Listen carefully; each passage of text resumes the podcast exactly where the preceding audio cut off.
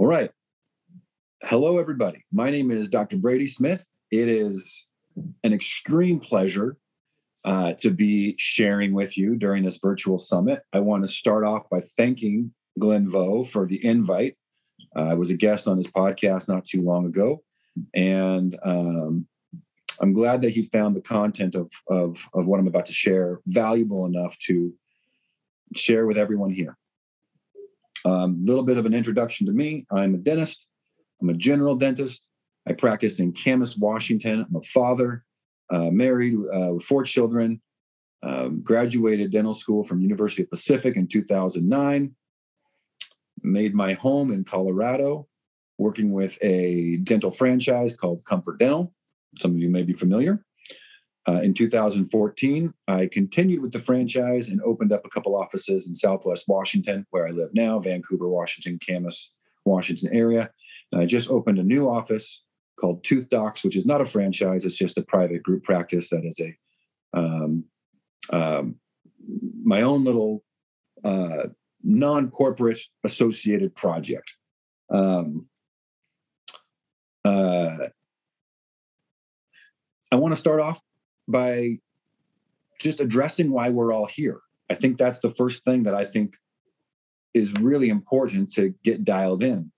Why are you tuning in to this virtual summit? Why have you decided to take time out of your day to join me, to join Glenn, to join every other speaker, to consume the content hey, that you're about to consume? To Drilled with Dr. Brady podcast. What drives that behavior?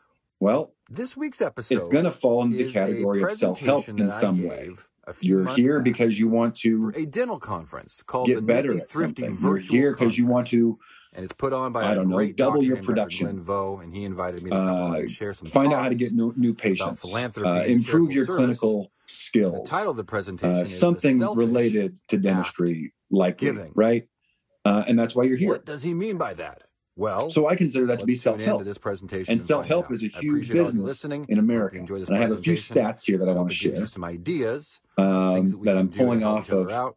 some generic websites, but uh, I think it helps to give us an idea. Hope you enjoy the episode. Of have a good week. Uh, just how much self-help is a is a part of everybody's life. Um, the self-improvement market size estimates that the U.S. self so the U.S. self-improvement market is estimated to be 11.6 billion dollars in 2019. Um, it contracted slightly in 2020, likely due to the pandemic, and that in 2021 it is looking like it's rebounding um, back up of over 11 billion dollars, and forecast a six percent average annual growth to 14 billion dollars a year by 2025. Uh, live a bit live events business is hurting. Attendance at live events has plummeted last year due to the pandemic and the recession. And market data estimates estimates that this market fell by 24% in value during 2020 to 208 million dollars. Motivational speakers, 5,000 plus U.S. motivational speakers, and they take in more than 1.6 billion dollars per year with the elite top 17 generating about $300 million, about 20% from just 17 individuals of the 5,000. 12 of the 17 are over the age of 60. These are the top 17 generating, money generating motivational speakers in the US. Motivational speaking market was hit hard in 2020 as in person events were canceled. And that has seemed to go down. But what's gone up is personal coaching. So the U.S. coaching market was worth 1.3 billion dollars in two point in 2019, and that has gone up. Uh, demand for audiobooks, self improvement audiobooks market grew strongly last year, up an estimated 20% to 541 million dollars. Weight loss programs uh, revenues for this market rose in 2020 to 4.07 billion dollars.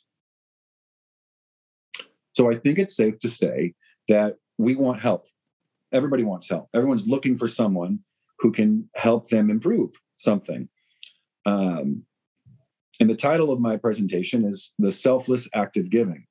And that's what I'm going to try to help you, the viewer, develop a better understanding of is how the use of charitable service within your dental practice can um, better your practice, better you, and better your whole team.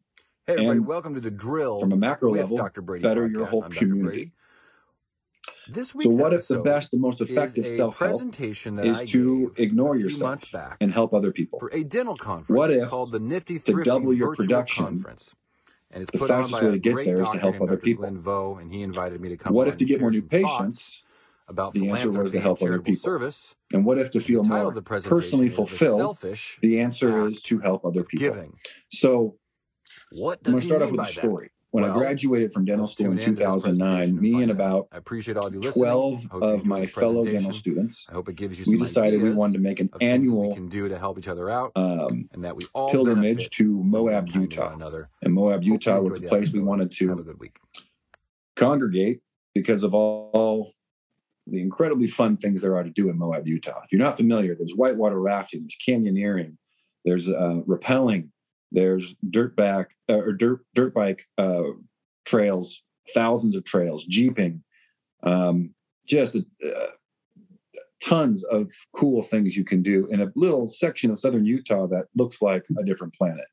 Beautiful landscapes, red rock, canyons, arches, formations. You've seen pictures all over of some of the most famous arches in the world come from the Moab, Utah area. So every year we would we would migrate and we would all meet there.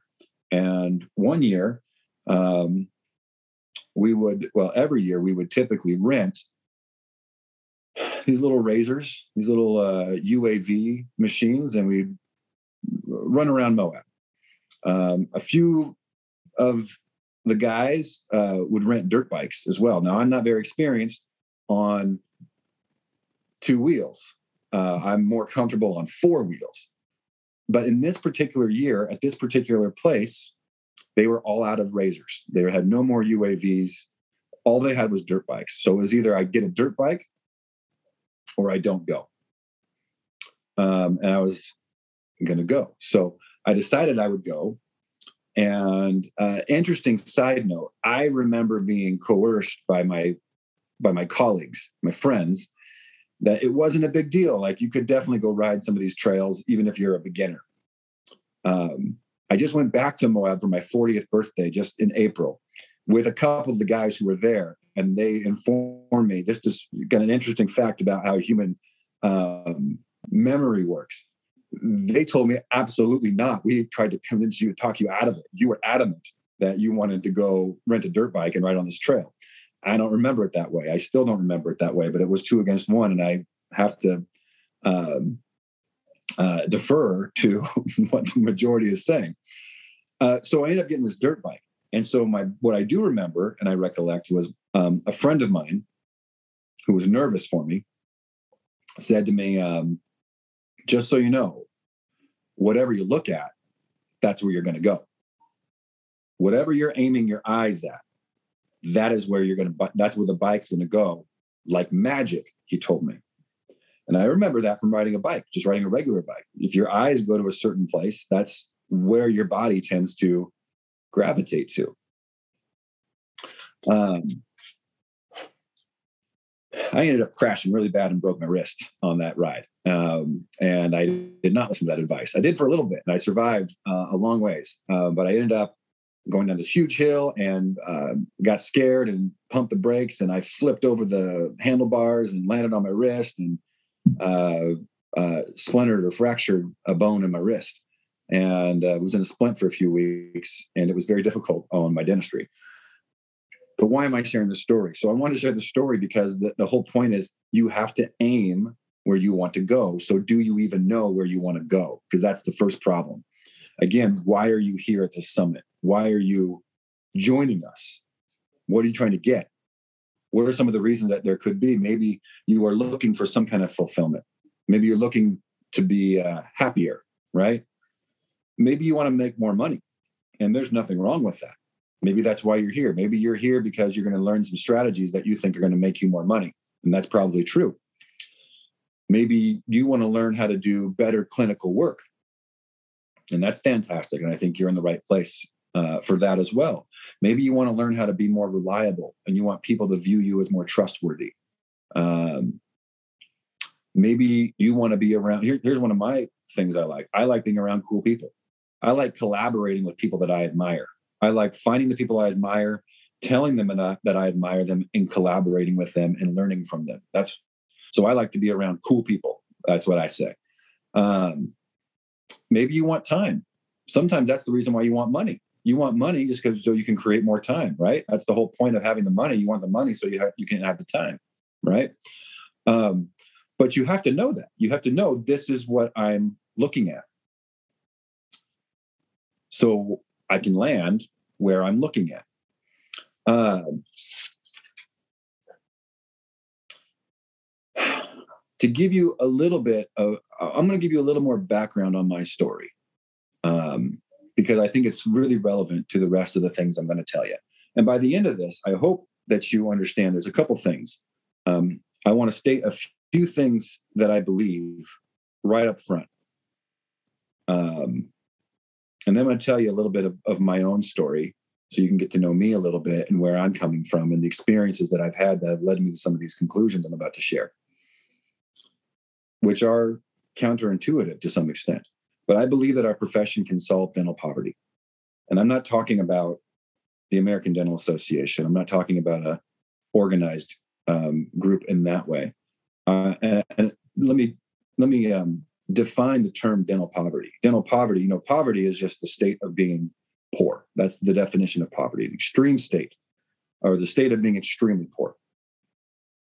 Um, dental poverty would be something I would consider to be uh, your teeth are so bad that it's that's what's preventing you from getting the good job, getting a better relationship, having the confidence you need to be a contributing member of society.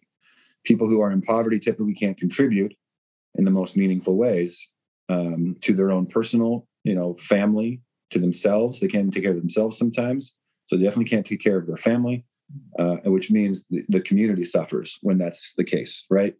Places where there's high levels of poverty, the community suffers from that. So when I say solve dental poverty, I mean we could make it so there's not a single person whose sole problem is just their teeth. And there's thousands and thousands of people in that state right now. I believe that if we collectively flexed, we could solve that problem. Have you ever um you ever been in traffic? You sit there in traffic and you're like, if we all just push the pedal down at the same time, uh, we would solve traffic, right? From a practical standpoint, that's true. If we all pushed our gas pedal down at the same time, then the traffic wouldn't exist. All right. I believe it's something like that with our profession. Uh, I believe charitable service is the best use of your resources to grow your practice the way that you want. And I'm going to get into that a little bit more. And I believe most dentists want to be charitable, but aren't necessarily sure how to do it. So these are three beliefs that I come uh, to share uh, with these with this uh, presentation. Um, I'll start. My first five years of practice went pretty normal. Um, I, I, would say I was earning very well. Uh, I was in a very well-oiled machine of a practice. Uh, I remember my very first paycheck was thirty-seven thousand dollars. And I was blown away. I got so blown away. And I know this is kind of cringy. Uh, I took a picture of it and I sent it to my parents. I was the dental student that was uh, borrowing money from mom and dad uh, more than I'd like to admit. And so I sent this picture to my mom and dad, and my dad texted me back and said, uh, Good, now you can stop borrowing money from me. And I have not borrowed money from my parents since becoming a, a working dentist. And I mention that because I want to see as I tell this story, I want I want it to be clear. I'm going to start telling you about how much I started to hate my profession, not for my my job. Let's let's call it my job, not for my. That's not accurate. It's my job that I started to hate. I started hating coming to work. I did not like it, and it wasn't the money. I thought I was doing very well. I was not wanting for anything as far as money was concerned. Um, but around 2013, 2014, uh, I remember going to my wife and telling her, I'm unhappy. And I had been feeling that for a long time. And I knew the repercussions of telling that to her uh, would be scary for her. Obviously, being a dentist is not something you can 180 um, really easily. And so I, I pondered on what it was. What would I have to change? Do I need to change my profession? Do I need to do that? What am I looking at? Right? Where am I aiming and why am I falling short? What's going on? And I identified three things over a period of about maybe six months of really kind of, I would describe as soul searching. I decided that there were three things that I needed to change. And one of them um, was to stop doing dentures. I, that was just as I looked and evaluated my day to day. I have patients from 2009 to 2014. I still remember their names and not for the good reason. It, I would be terrified to see these people's names on my schedule for their 15th reline or sore spot or whatever it was. They didn't like the color that I mean it was and it was always denture related. So I kind of had to have enough self awareness to say dentures are not for me. And I wasn't making a lot of money from the dentures. And so I stopped doing them. And now I'm not saying that to recommend that to anybody. I'm telling you, this is me analyzing myself, finding out what were my pain points, and then uh, making some kind of executive action, changing some behavior to alleviate those. And that helped. The second thing that I made sure that I that I did was stop surrounding myself with people I didn't want to be around. Certain assistants, certain um, people that I would work with that I didn't want to work with, and I would dread going to work. So the whole thing with me, I don't like going. I don't like going to my job. Part of it was the patients. Part of it was my team. And I felt like if I couldn't train them, then I should fire them. And that was hard because I didn't really learn that in dental school. I don't think prepared me for that aspect. And I don't know that they even could if they tried, to be honest, to be fair. Um, but I started firing people. I started replacing people. I started being very strict with here's the way it has to be, and that's it. And if people couldn't get in line, I would fire them and find people who could. That was hard. Did it, helped out tremendously. The third thing I knew that I was not doing anything charitable for anybody. That was a part of my life that had just felt fallen through the cracks. I never did anything. I never, and I, and I always had that as a important piece of my life growing up, instilled by my parents, but also through, um, uh, you know, practical observation of experiencing how how much how important that is and how fulfilling it is to help other people. I had to come to the realization that I was not doing that and I wanted to. So here's what I did. I I uh, I found people, just people in my practice, and I began to offer them free things. And it wasn't huge things at first. And I think every dentist can relate to this, right? Every dentist listening, everyone, every one of you has that patient who's like a cool person like you enjoy talking to them they're like you would be friends outside the office and every time you mention that crown you get that they look to the ground and and and they start talking about yeah it's, it's not good timing right now and things aren't looking good. Uh you know maybe next month or maybe in in three months i can do it. And sure enough you see them at the next six month cleaning and they're still talking about that three month in three months i'll do it. Those are the people that i identified and i started just doing it for free. And I, what I would say to them is, um, hey, I know it's tough on you right now. How about let me pay for this one? Let me take care of this one and you take care of the next one. And that was a very uh, disarming way to provide charitable service to people because most people, a lot of people don't want to accept it. But when you say, I'm going to pay for this one and you pay for the next one, that seems like a good deal and they say, well, this isn't a permanent thing. Yeah, I just need help with this. If you can help me with that, that would be really great. Started to get a lot of those people coming through. And I started to really enjoy it. And, um, you know, with those denture patients, I mentioned the denture patients, how I would dread seeing their name days in advance. The complete opposite began to happen with the people that I knew were coming in for a crown that I wasn't charging them for And all of a sudden, my purpose changed completely. And my happiness was completely tied and tethered to that purpose. I've always hated mowing lawns ever since growing up. Always. Terrible. I still don't do it. I have a lawn. I pay someone to mow it. I'll never do it myself ever. Won't do it to my kids because I hate it so I hated it so much growing up. Won't even do, do it to my kids. I'm gonna pay someone for the rest of my life to mow lawns because I hate it. And um uh but some years ago, this opportunity came up to provide some meaningful service to a, a widow who was a member of my church. And she needed help. And I was like, please don't be mowing lawns. Please don't be mowing lawns. Please don't be mowing lawns. But that was what was needed. The lawn needed to be mowed amongst a bunch of other yard work and things that she could not do for herself. So I uh, rolled up my sleeves and I mowed the lawn. And you know what I found? I didn't mind mowing that lawn. That wasn't a problem for me. You know what that made me realize? It's not the job, it's the purpose. That is what needs to change. That is what you need to turn that switch to something that you hate, to something that you love.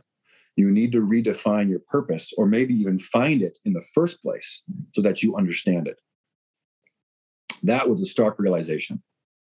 And I knew before I even started implementing this that this would be a um, a dramatic change in the way that I viewed my uh, profession, my job, my whole career, right? And it worked. It worked like it was magic. And I all of a sudden I got rid of the people I didn't want, and I got the people there that I did. Um, my purpose is not to is not to adjust dentures. My purpose is not to touch dentures at all. And to this day, I have not done a denture since about 2013. Um, I know some dentists love it. Listen, that's the great thing about our profession, right? We can we can do things and not do things, and it's cool because there's someone else who loves what we don't love, and there's someone else who hates what we love, and we can swap things, right? We swap that along with the other dentists all the time, other specialists. So, um, I mentioned I started with small things, but what happened was I enjoyed it so much that I didn't want it to end. And so when I did something for someone, I would find someone else to do something for. And it started with bigger things, and then started getting, started getting into bigger things. And I remember, uh, and I'm, this is a bit of a, a of a confession. I would um, still do from time to time. I go to Wendy's a lot. Uh, I love Wendy's um, for a lot of reasons. I went to Wendy's, and there was always this young lady at the drive through, friendly as anyone you know, one of the most friendly people that I've ever met. And every time she would meet me at that drive through window, she would smile and talk to me, and I could see her teeth looking like apple cores, like rotten apple cores. Her teeth were visibly terrible, which is so interesting because she was such a happy person it didn't seem to bother her. And I thought to myself every time I saw her, man, what a difference I could make. What a difference. If I just had a couple weeks with her, I could change her life. And then I started asking myself, well, why don't I do it? Why don't I do it?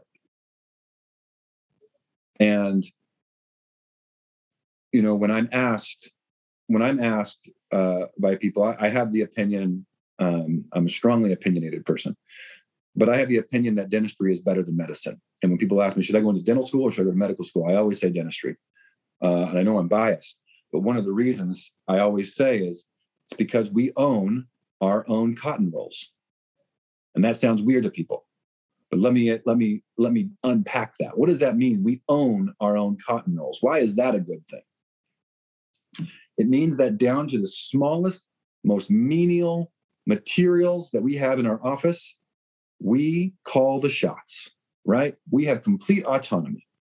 I get to decide who gets the cotton rolls. Do I use them? Do I not use them? I get to decide if I charge money for cotton rolls, right? Or not.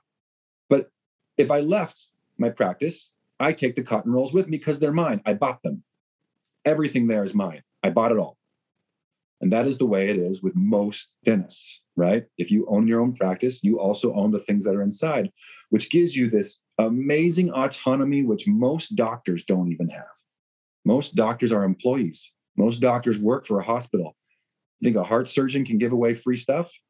You think, uh, uh, uh, you know, there's, it just, that's not the way it works in medicine. And we are blessed because of it, because we've chosen dentistry. And we have this amazing opportunity that not a lot of other medical professionals have to utilize our services in any way that we feel inspired to do so.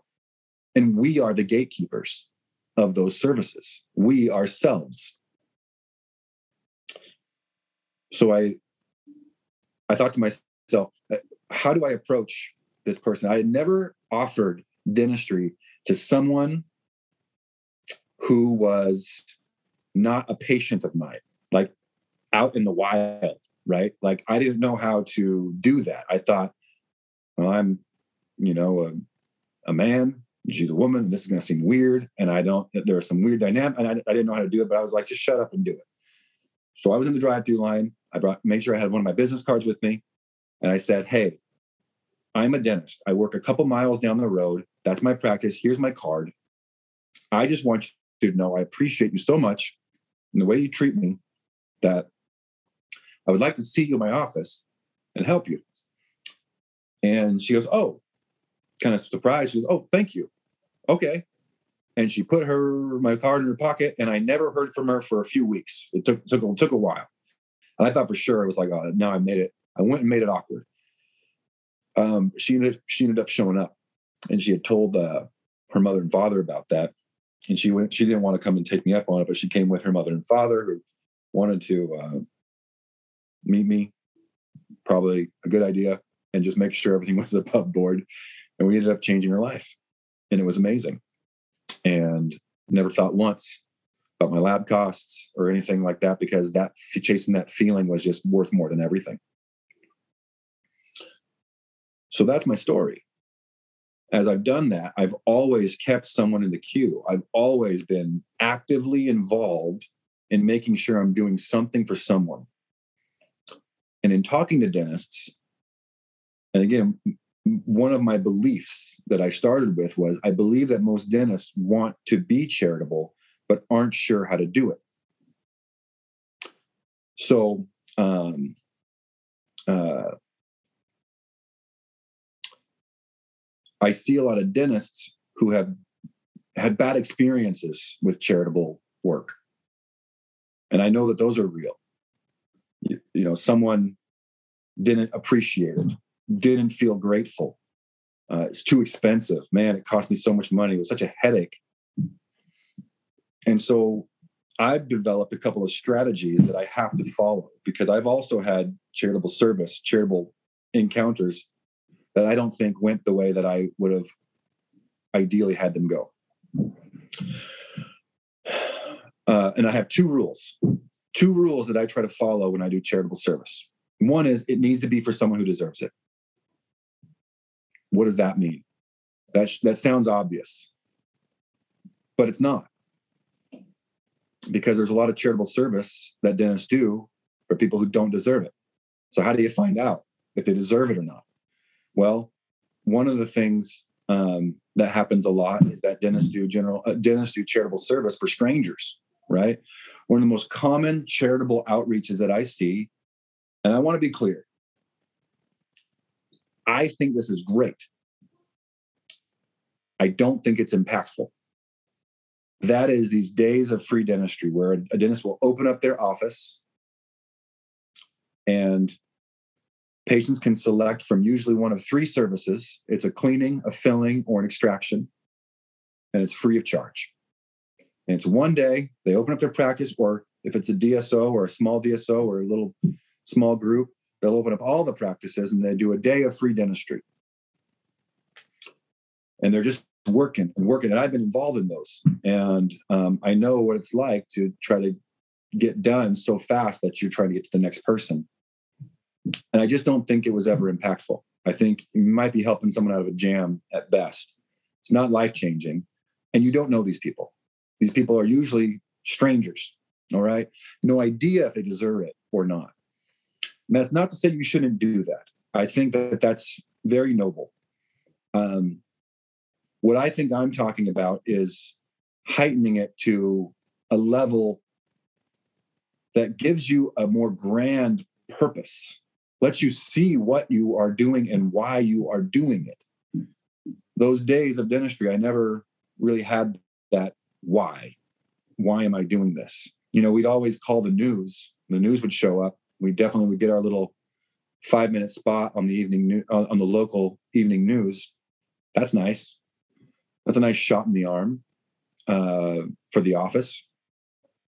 I don't have, and we'll get into that a little bit later about showing off the charitable work because I will talk about that. So, number one rule is it needs to be someone who deserves it.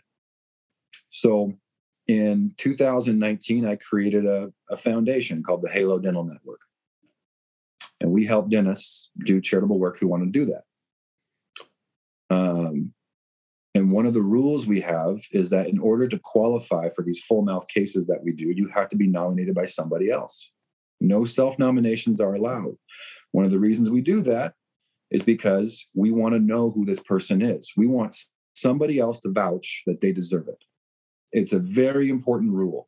So I don't want dentists to get disillusioned or resentful from charitable charitable service. That is one of the most sad things that I see in the in the dental group forums online in person at events talking to dentists is uh, had these terrible experience they have that that make them resent dentistry.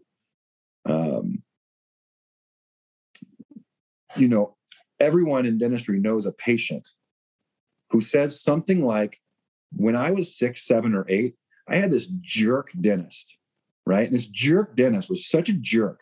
And I had such a bad experience that I never went back to the dentist. And now I'm 40 and I'm back and I haven't been for 30 years. Well, who suffered during that 30 years? Who's the one who pays the cost? Not the dentist, not that jerk dentist.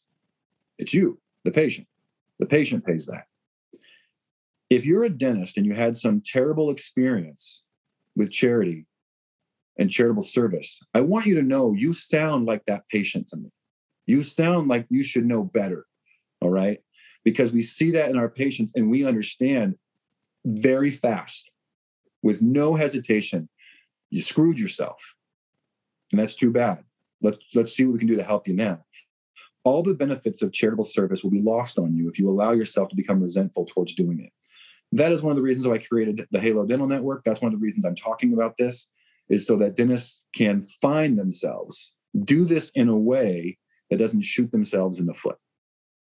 I don't want dentists to be resentful towards charitable service. And it is, it does happen. Uh, that, so that's rule number one. It needs to be someone who deserves the treatment. You may know someone, and we in, in our network, we allow dentists to nominate someone, and these are one of the some of the best cases we do. What we do also with Halo is is we tell the patient's story. I love telling these stories of these patients who are suffering and are made whole again through the skills and resources of a generous and kind dentist. So, rule two uh, it needs to significantly improve the quality of life. The what you do for them has to be something that improves the quality of their life, something significant. It doesn't have to be life altering to begin with, right? It doesn't have to be that let me um, uh, analogy. I, I, don't know if you guys have noticed. Uh, I had this super awesome, awesome painting behind me. This is Gandalf versus Balrog. If you're a Lord of the Rings fan, you know exactly what this is all about, right? If you're not, listen, it's a pretty easy depiction of good versus evil, or you know, someone standing strong against an uh, unbelievable, indomitable type of task ahead of them. So I love the sci-fi pop culture references. I'm also very into artwork. Uh, I collect a lot of art. I collect mostly uh, comic book art uh, is what I focus on. Uh, but I like a lot of things. And this is an artist named Christopher Clark. You should check him out. He's amazing. Um, the reason I brought that up is because I'm about to go on a Game of Thrones tangent. If you're a Game of Thrones fans, fan, you're going to understand exactly what I say. If you're not a Game of Thrones fan, let me just paint a picture for you. There was a, a, a section in the whole saga of Game of Thrones where there's this queen, and her name is Khaleesi. And no one thinks she's really the queen, but she's got some dragons. And so she's marching around and accumulating um, an army, right?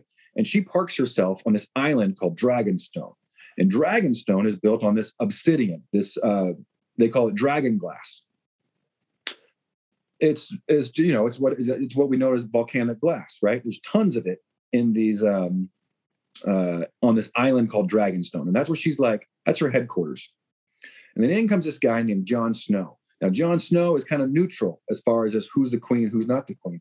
But Jon Snow uh, has his own army. He's fighting on the other side of the world, and he's fighting an undead army. They call them the White Walkers. No one believes in the undead army except for him, who's been he's been fighting them. But the weakness, the undead army, their kryptonite is dragon glass. So he knows where there's a lot of dragon glass. So he goes to Dragonstone and he confronts this queen, and she wants him to pledge fealty. And he says, That's not why I'm here. I'm here for that dragon glass, which is worthless to her. And so she has this um, right hand man. They call it the hand of the the hand of the king or the hand of the queen. But the hand was a very special um, uh, counselor. And he counseled her that giving the dragon glass, the words were something like this You can give him something by giving him nothing. You can give him something by giving him nothing. The dragon glass was worthless to her. But the bridge that she could mend by allowing him to take that without pledging fealty first was an act of kindness. And to Jon Snow, it was a huge deal to her to allow him to come in and uh, you know uh, pilfer away a little bit of dragon glass meant nothing to her. It's a resource that was worthless to her. Why am i telling this story? First of all because game of thrones is awesome and if you haven't watched it you need to go watch it. Second of all that is what dentistry is. Let me ask you this. If you if you were charged for an extra crown on your lab bill, how many of you, just one extra crown, you didn't do a crown, you got, let's say you did 20 crowns that month and you got charged for 21. Would you notice it? Would it make a difference in your paycheck? It wouldn't in mine. I mean, it's so minimal. It's not even worth counting, in my opinion to give what I'm, the point I'm getting at is that crown is one of our most expensive procedures, right? But to give someone a crown, it doesn't move the needle for us, but it does for them. It does for your patient. You give them a crown, and now they don't have to worry about where rent's coming from this month. It moves the needle for them, but it doesn't for us. You can give something without really giving anything it makes a bigger difference to them than it does to us to lose it. So, rule number two, it needs to significantly improve the quality of the life, something you can see, something you can measure, something you can quantify. Maybe not exactly like quantify in numbers, but you can quantify in feelings, like how you feel, how they feel about having that offered to them. Because that's what they remember. People remember how they feel about things. Um, this is what makes this biologically sound is the psychology behind free work versus earned work. Lots of dentists listening to this have done incredibly transformative dentistry and been paid for it. And these patients receive this and they uh, put their heads in their hands and they cry because it's amazing and it's transformative. But I want you to know, I think it's different. I believe it's different when you do it for free and you have what seems to be on the outside the same reaction. Because it's different when someone is given something that they cannot get themselves. It's different. That's the psychology of free versus earned. It's the same thing being given, part of that is someone who pays for the treatment feels like they contributed. They, they feel like they're entitled to the treatment. They and they are. They paid for it. You gave it to them. The transformative, the transformation is it's a little less the doctor and a little more the patient who takes some internal credit for that. I saved up. I made sacrifices to pay this dentist to make this transformation for me. I chose to do this. Versus the dentist saying, I know you can't pay for this, but I want to help you so bad that I'm just going to do this anyways. So those are my two must have rules if you're going to do charitable service. It needs to be someone who deserves it. You qualify that however you want to qualify that. All right. Just make sure you believe that it needs to be someone who deserves it. And it needs to be uh, of significant value that it improves the quality of life in some way. And I would say a $1,500 crown for a lot of people improves their quality of life. Um, you know, or a root canal or, or whatever, whatever the patient might need. But those are the two things that when you follow those two rules, you will avoid a lot of the pitfalls that will land you in this kind of morass of regret and resent resentment when it comes to offering someone something a little bit down the road, I'm going to talk about some more objections that I hear from dentists about charitable work um, that I think um, are important to address. It needs to be navigated with a little bit more deliberateness. There, there needs to be a little strategy that I think um, I can be helpful helpful with. Uh, so, um, we talked a little bit about the way people feel one thing that's important to understand about um, kindness is the way it makes people feel. One thing that's important to understand about psychology is that people remember how they feel, right?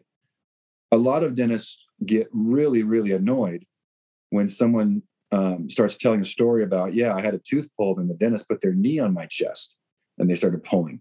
Now, I don't believe a dentist has ever put a knee on anybody's chest and pulled a tooth. I don't believe it's happened. I can't wrap my head around it. I don't, I've never seen it. I've never had a dentist who was like, yeah, one time I had to pull, put my knee on their chest. I've never heard of it ever, but I have had hundreds of patients tell me that that's true. Hundreds. All right. I talked to other dentists who are like, yep, hundreds of, of people will swear up and down that they had a knee on their chest and that's how the, the dentist pulled their tooth out. Why in the world is that the way it is? So I have an answer and I have a theory that I'm just going to say is correct because I think it is.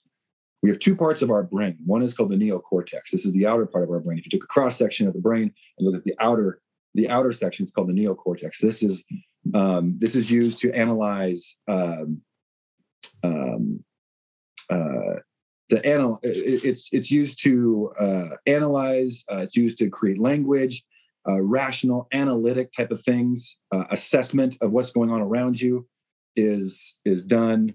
It's the logical part of your brain, essentially. And there's an inner part of your brain called the limbic brain, and the limbic brain is uh, it drives behavior, but it's um, it's where places like uh, things like trust and loyalty come from. And a lot of this is um, you know this is all scientific, but this comes from um, a very famous uh, author and speaker named Simon Sinek. And Simon Sinek uh, talks about this and, and, and people trying to understand their why, which is amazing. And you should listen to it and read all of his books.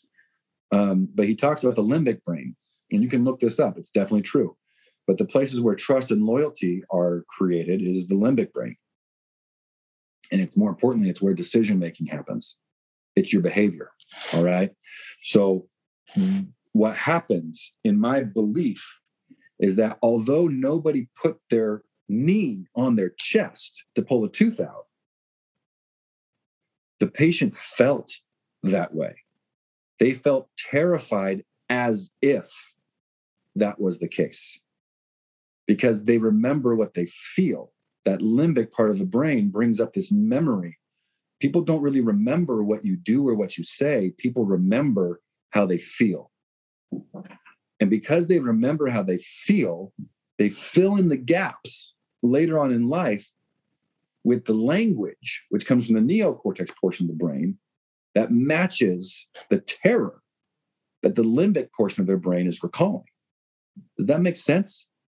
It is, it is as if it did happen. So for the patient, I've come to think that's real. It, it didn't actually happen in reality, but they were so terrified that it might as well have. All right. So let me get back to it. Okay. So there in lies our uh, you, know, you know case study in the science of of of of, of feelings and gut feelings and trust trustworthiness and loyalty and how you develop that. Because these are actually things we want in our patients right? We want our patients to be uh, loyal to us. We want them to see us as trustworthy. We want that to happen. And i don't think you get that by the things you say. I think you, you get that by the way you make people feel. The way you make people feel is what they remember and they will actually forgive you for the things that you say. If and the things that you do if you make them feel a certain way. Okay. Um, I have a lot of stories I want to tell because what I what I want to develop is this aspect of of of feeling because that's what charitable service does where paying customers don't get that paying customers pay for it it's a transactional service it doesn't register in that portion of the brain as it's it's more the analytical portion. I paid you for this, I get this, right? And they may remember how they felt, but I don't think they associate with how, that you made them feel that way. Not as much, to a certain degree, for sure. They do. They do. There is that component, and the dentist does, does deserve that. The dentist deserves some some uh, credit there, certainly. But it is different when it is a gift for someone who could not possibly ever pay for it on their own. 1978, there was a scientific study done by a Dr. Robert Nerem. There's a whole book written on this. Um, the name escapes me right now. I think it's called Be Kind to the Rabbits or Kindness to rabbit, Rabbits. But they were studying rabbits and they were studying the fat content of their blood vessels with rabbits that were on a high fat diet. And they fully expected during this study to find that rabbits who have a diet high in fat, fat content, will have blood vessels lined with fatty deposits and plaque. And so they, they do the study and they find what they're looking for with one exception. And this is a real study. The exception was a group of rabbits that were fed the high fat content diet that did not exhibit as bad of uh, fatty arteries. The fat deposits in their blood vessels were not as high as other ones. And all the rabbits that were exhibiting this aberration from the rest were under the care of one very specific postdoctoral student. So what happened in the study is that when they're done, the rabbits are taken care of by these postdoctoral students. And one in particular happened to be very kind to these rabbits, happened to love these rabbits, happened to sing to them, gather them together on her lap and read books to them. Very lovingly, very motherly type of type of relationship with these with these rabbits. It's an animal person, right? Some of you might be an animal. I, am sure the people listening who definitely would have been the postdoctoral student who was singing to singing to the rabbits. She was elated that she got to take care of these rabbits. She didn't know that she ruined the study. So, um, so what happened was um, uh, they did a second study to confirm. And what they found was that it confirmed their initial the, these these um, surprise suspicions that kindness and love actually affects health outcomes and camaraderie and relationships and community and all these things actually have an effect on health outcomes. we take care of a lot of rabbits as dentists. And I think that as we do charitable service, charitable service becomes easier to do. Um, and we find that our capacity to do kindness increases. And this makes everything easier for us. And this makes it easier for our patients to understand and see our purpose. One of the things I believe also is that I don't believe your patients know why you do dentistry. I think it's one of the most difficult things is to create some situation where your patients know why you do what you do. It's very difficult. Uh, it's mostly transactional to the patient in their mind, and lots of them are terrified to be there. So, how can you help them understand why? How can you help them understand your purpose? Well, they have to know why. They have to know what you're doing and why you're doing it. And the, one of the only ways to show them is to maybe showcase some of the charitable service that you do. And I know that makes a lot of people cringe. I don't want to share that. That makes me seem like I'm doing it for the wrong reason.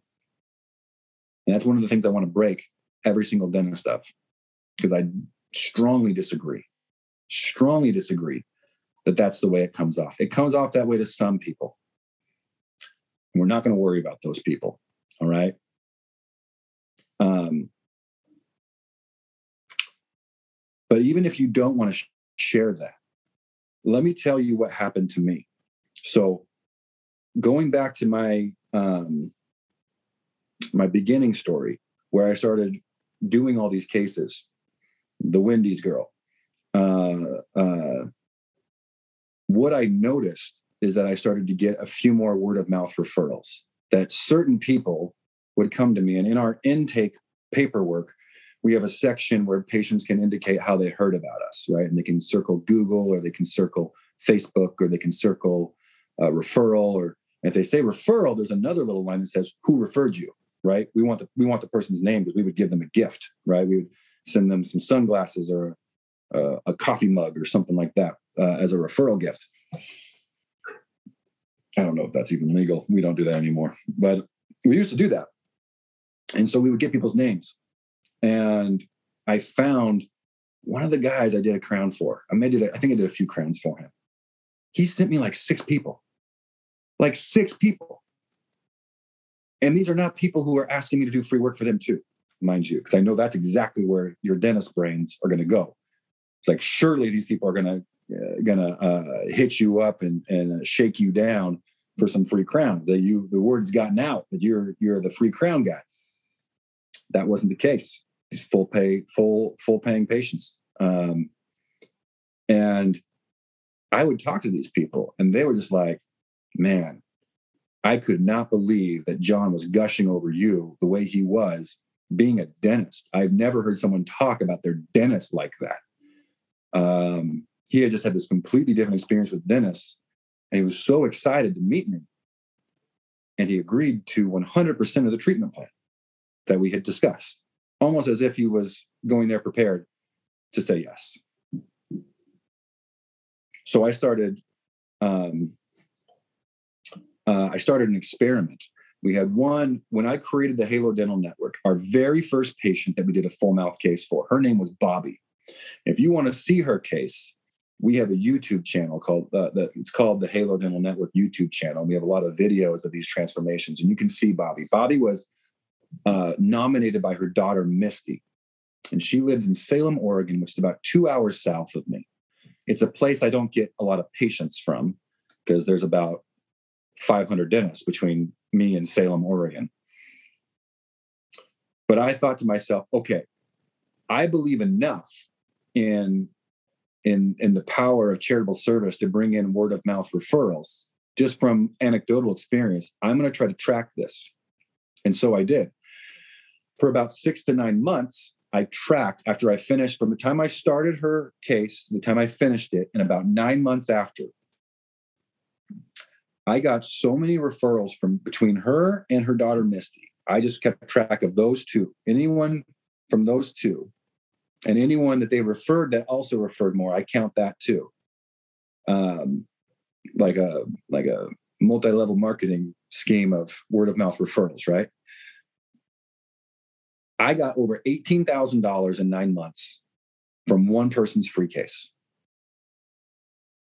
And then I stopped keeping track because I was like, that's enough for me. I don't need to keep on keeping track, but I still see these people all the time. And it's always just another little reminder and confirmation that this is, like I said, one of the things I believe is that charitable service is the best use of your resources to grow your practice the way that you want to grow your practice. One of the things that Simon Sinek says in his in his uh, understanding your why talk is um, I'll make sure I write this down so I don't forget it. You don't want he says clients. I'm replacing the word clients with patients. You don't want patients that need what you have. You want patients that believe what you believe. You don't want patients that need what you have. You want patients that believe what you believe. I think that's true whether you're fee for service, PPO, corporate, FQHC, you solo solo doc practice, group practice. It doesn't matter what kind of dentist you are. You want patients that believe what you believe. Everybody wants that. That is one of the aspirations, and and so what happens when you do charitable service is that you create these cheerleaders for yourself and for your office and they bring in people who already know what you believe and they believe that dentists should be like you. That's what they believe. That's what they tell me. Dentist i wish all dentists were like you.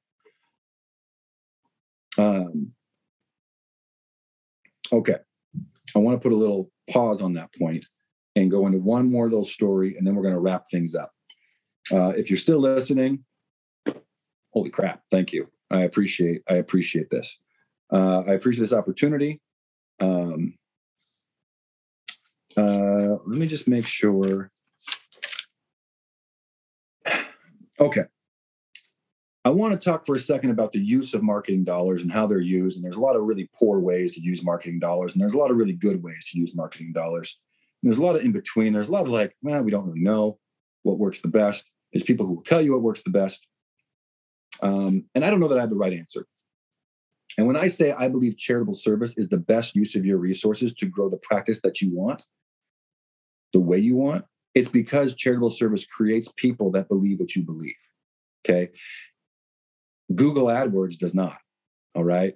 Facebook ads, Instagram ads does not necessarily be- create patients that believe what you believe. You might get people ready with money and, and desire to get started but it doesn't create, it doesn't guarantee that they believe what you believe. They might. You might get lucky. One second. But uh, that's not a guarantee. Okay. So I mentioned that I'm part of this uh, uh, franchise called Comfort Dental. And when I started growing the Halo Dental Network, I was super excited about it. I wanted to share it with um, everybody. And I had an opportunity to sit down in front of the executives of Comfort Dental, Shark Tank style. Okay. And all the executives of Comfort Dental are, are dentists. It's one of the things I liked about Comfort Dental. One of the reasons I joined because there are no non dentists, they're all dentists. And I love that. Um, uh, but I had the opportunity to talk to them about Halo. And I thought, what a great way to like get the current, you know, army of Comfort Dental dentists, about 450 dentists. It's not one of the bigger DSOs. It's not. Um, I mean, it's medium size, I would say. Um, but to get that many dentists doing these types of cases, like doing one case a year, if every dentist did one case a year, this is going to help us solve our problem, which is my pr- primary belief was that our profession can solve dental poverty.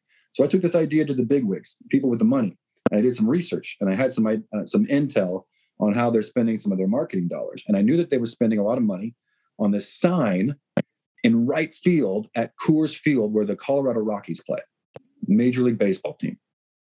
And they'd send us emails all the time. If any home run was ever captured on ESPN that had the Comfort Dental sign, oh man, you know that email's coming. And they're going to say, look at what we're doing. Right. And I happened to find out that they spend a million dollars a year on this sign in Coors Field A million dollars a year. And I was like, wow, for a fraction of that, I think we can make a bigger dent and get a lot more people interested in comfort dental by doing something different. And so I pitched this idea. And one of the things I did to drive the point home, and it might have backfired, I might have made some people upset, but one of the things I did was I wanted to point out that there's a better use of marketing. And so I asked them the question. I said, I understand you guys pay this much money for this marketing sign. Um, I asked them what their struggles were. What's the one thing you struggle with? And it was partner recruitment. And I said, okay, that makes sense. Um, and we went some questions there. And I said, okay, you spend a million dollars a year on this sign in Coors Field. Let me ask you guys a question. I got five of these guys. They've been they've had this sign there for years, a couple, uh, two or three years at least, maybe longer. And I said, um, whose sign is next to yours? What company is advertising right next to Comfort Dental? Because there's signs all along that out that outer fence. And nobody knew the answer to that question. I didn't until I looked at I had to look it up, right? Uh, and nobody knew the answer. And boy, did they get mad at me. And then boy, did they start to defensively kind of tell me about what's going on and what this does and, and, the, and, the, and the visuals that this gives and the brand recognition that this gives on a wide scale to this audience.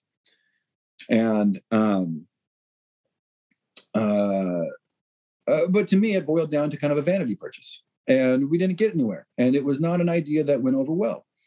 And maybe I didn't convey what Halo can do and what charitable service can do properly. Um, so my, of that can be on me. Now, let me transition to a different company. Um, about four years ago, me and my wife were um, looking into buying a franchise for a restaurant. Uh, I don't call it a restaurant. It's a it makes it's a bakery. It's a French a bakery franchise called Nothing Bundt Cakes. Some of you might have had the pleasure of eating a Nothing Bundt Cake. They are delicious. They are ridiculous. I mean, they have it's a it's a Bundt cake, and there's small ones and big ones, and they have this thick cream cheese frosting. It's it's like crack cocaine. All right, it's amazing. There wasn't one in our area. I knew that it would be a hit. Uh, you had to travel an hour to get to the closest Nothing Bundt Cake. I started talking to them. It actually got kind of serious. They sent us an application. We had to sign a non-disclosure form. Then they invited uh, us to fly out to Dallas to the headquarters to meet the executives. We ended up saying no because my wife was pregnant, and we we started looking into the actual time allocation. It just wasn't going to be possible. So we said no to the opportunity, and I wish we hadn't, because a few months ago, and this was about four years ago that we had been thinking. A few months ago, someone shows up. So first of all, I'm getting ahead of myself. The business model of Nothing Bundt Cake, what they told us to do in the first 90 days is you spend the first 90 days just making cakes and giving them away. Just find businesses and you give them away. That's all you do. Give them away. It is the exact same strategy that drug dealers have, to be quite honest. Okay. It is you get people hooked on your product and they're the ones coming back for more seeking you. You know your product is that good, you give it out for free, they come back. Okay, that's their that's nothing Bundt Cake's business model. That's what they tell their franchisees. That's not a non-disclosure agreement, by the way. I can share that. There's a bunch of financials of how much money these franchises make individually. That's stuff I can't share. But that's their business model is you go around for free. So a few months ago, I'm sitting in a dental office and into the break room one of my team members comes in carrying this plate of little mini nothing Bundt cakes. And I said, "Did you did you drive all the way to Clackamas? That's a is where the closest one was." No, no. Someone just showed up here and gave it to us. And I said, "No way. There's a nothing Bundt cake in town somewhere." She's like, "I don't know. Might be." But I knew it was because I knew enough about the franchise to know they're setting up. And sure enough, about four miles away from my office, there's a nothing Bundt cake. And on multiple occasions, they have showed up at our place to give us free nothing Bundt cakes. And on multiple occasions, we have purchased nothing Bundt cakes for staff meetings and uh, different uh, birthday uh, celebrations that we do in our in our office. But that's the difference in a business model that works versus one that wasn't. So you have, and I, you know, I don't mean to throw my own uh, brand of the bus, but th- these are dinosaurs, and they'll never walk. I mean, I've nothing I'm saying now is anything I haven't said to their face. So these are dinosaurs who operate their marketing dollars in a way that dinosaurs used to. It's it's that's what it is. Nothing Bundt cake is a little more of a newer, more modern, and they're have a diff, they have a different strategy. All right. So you think about what you want and how you're going to get there, and how does that correspond? right? What are you doing? What makes the most sense? I don't want to tell you how to spend your marketing money. There's too many different practices, too many different niches, too many different um, types of right patients that dentists will talk about. They want the right kind. I don't want the wrong kind of patients. I want the right kind of patients. And so I don't know exactly what kind of marketing allocations to recommend uh, in a broader sense. But I will say this you need to look at what you are aiming for. You need to be looking at what you want to get there. If you aren't, you're not going to get there. Um, never in my time in Comfort Dental has anyone come in and said, I saw the sign in right field and decided to come in. That never happened once, not a single time. Nothing Bundt Cake, 100%. As soon as we got free Nothing Bundt Cakes, we started calling them to order them for our parties and for the times that we needed a sweet treat. All right. So, um,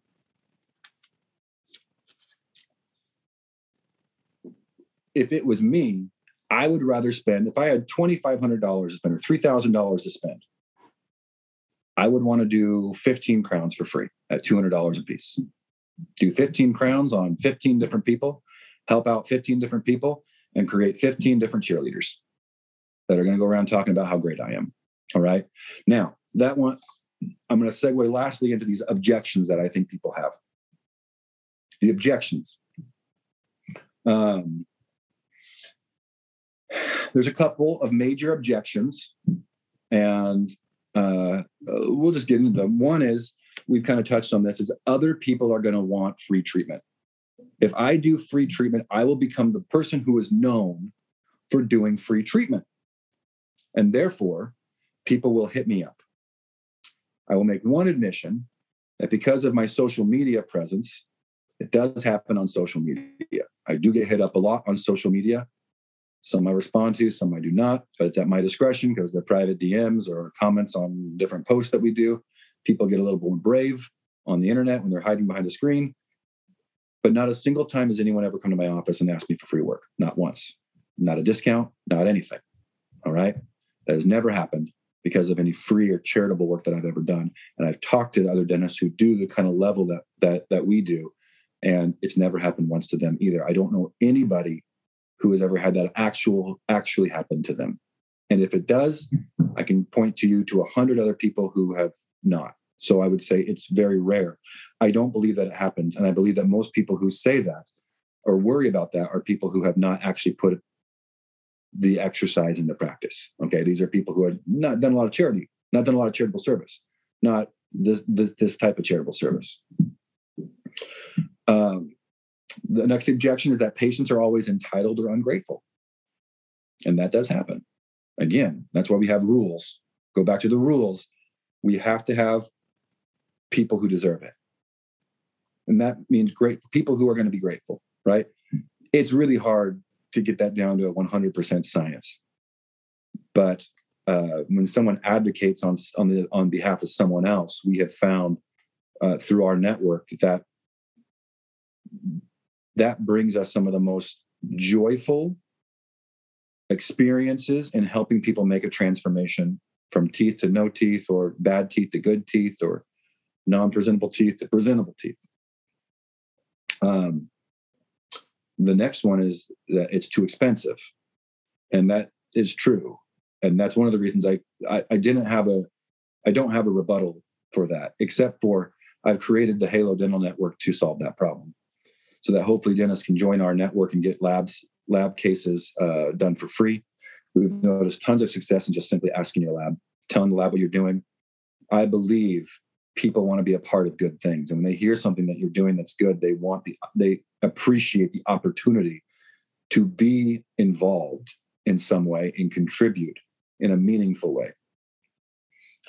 The last objection is that good work should be done in secret, right? The things that you do uh, there's no point in talking about it. And I understand where this concern comes from. And my desire is to break as many dentists as I can of this. I want to, um, you know, if you do something kind for someone and you're the only one who knows about it, then you inspire yourself. If you do something nice for someone and everybody knows about it, then you inspire everybody. And that's that's my rebuttal is that I know it might not be comfortable. And just because you did one that you wanted a testimonial from, or you take a video of and you post it on Instagram or you post it on Facebook, it doesn't mean you can't do more in private. Do more in private. For every one you do in public, do three in private if that makes you feel better. But you don't have to do everything in public. But you do need patience to understand your why. You do need, you, you, you do benefit from being around people who believe what you believe, not being around people who who need what you have, right? It's such an important distinction. And that should be the aspiration, I think, that brings the most happiness to Dennis and most satisfaction. Uh, truth is, Dennis suffer from a lot of mental health issues. And there's a, not a lot of docs that are going out there and talking about that. There's a few. Uh, I appreciate some of the presentations I've seen from Dr. Kyle Stanley, Dr. Joshua Austin, who are some of the, the guys out there that I know are talking about some of these really tough to talk about issues. But mental health is a huge problem. People who have purpose typically are able to overcome mental health issues. That is a fact. That is a scientifically founded fact is that developing a purpose and money isn't that purpose. Money just doesn't make you immune from mental health issues as we have seen in our society. Okay. So, should we talk about the things that we do for people? 100% yes. 100% unequivocal to me, because you will inspire more people to do that. And the naysayers, and I hope you aren't a naysayer, but the people who say you shouldn't have shared that, I don't think they are happy people. I don't. I, I think they're somewhere in their in their journey still to find out what makes them happy and to understand their purpose. Um, and uh, and they, we we should help them understand a different a different way of approaching this. Um, again, we are fortunate as dentists that we have the ability to um, be the gatekeepers of our own services and our own skills and our own resources. Not a lot of doctors have that. Very, very few, and even fewer professions. I can't even think of one uh, that has complete autonomy like we do. It's amazing, and I never wanted to change. And I, I kind of cringe when we start talking about we should be like medicine. We should adopt, the, uh, you know, things from uh, medical health care. And I go, well, let's be careful about exactly what we want to adopt because the autonomy that we have is sacred to me, and I don't want to give that up for anything. Um, some amazing things have happened to me because of charitable work. Personally,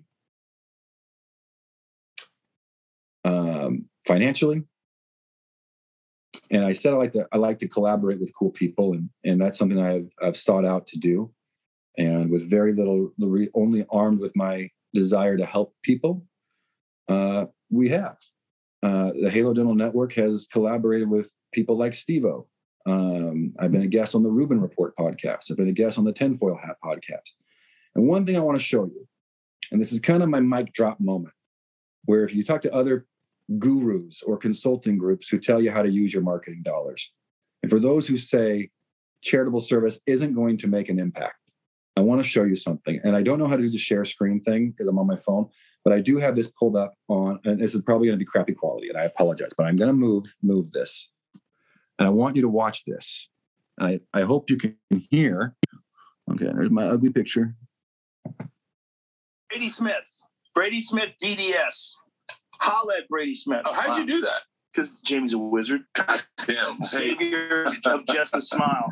A little bit of a language. where does he live? We should post his. Yeah. Does he live in Portland? Dox him. Dox that motherfucker. Where's he at? Portland.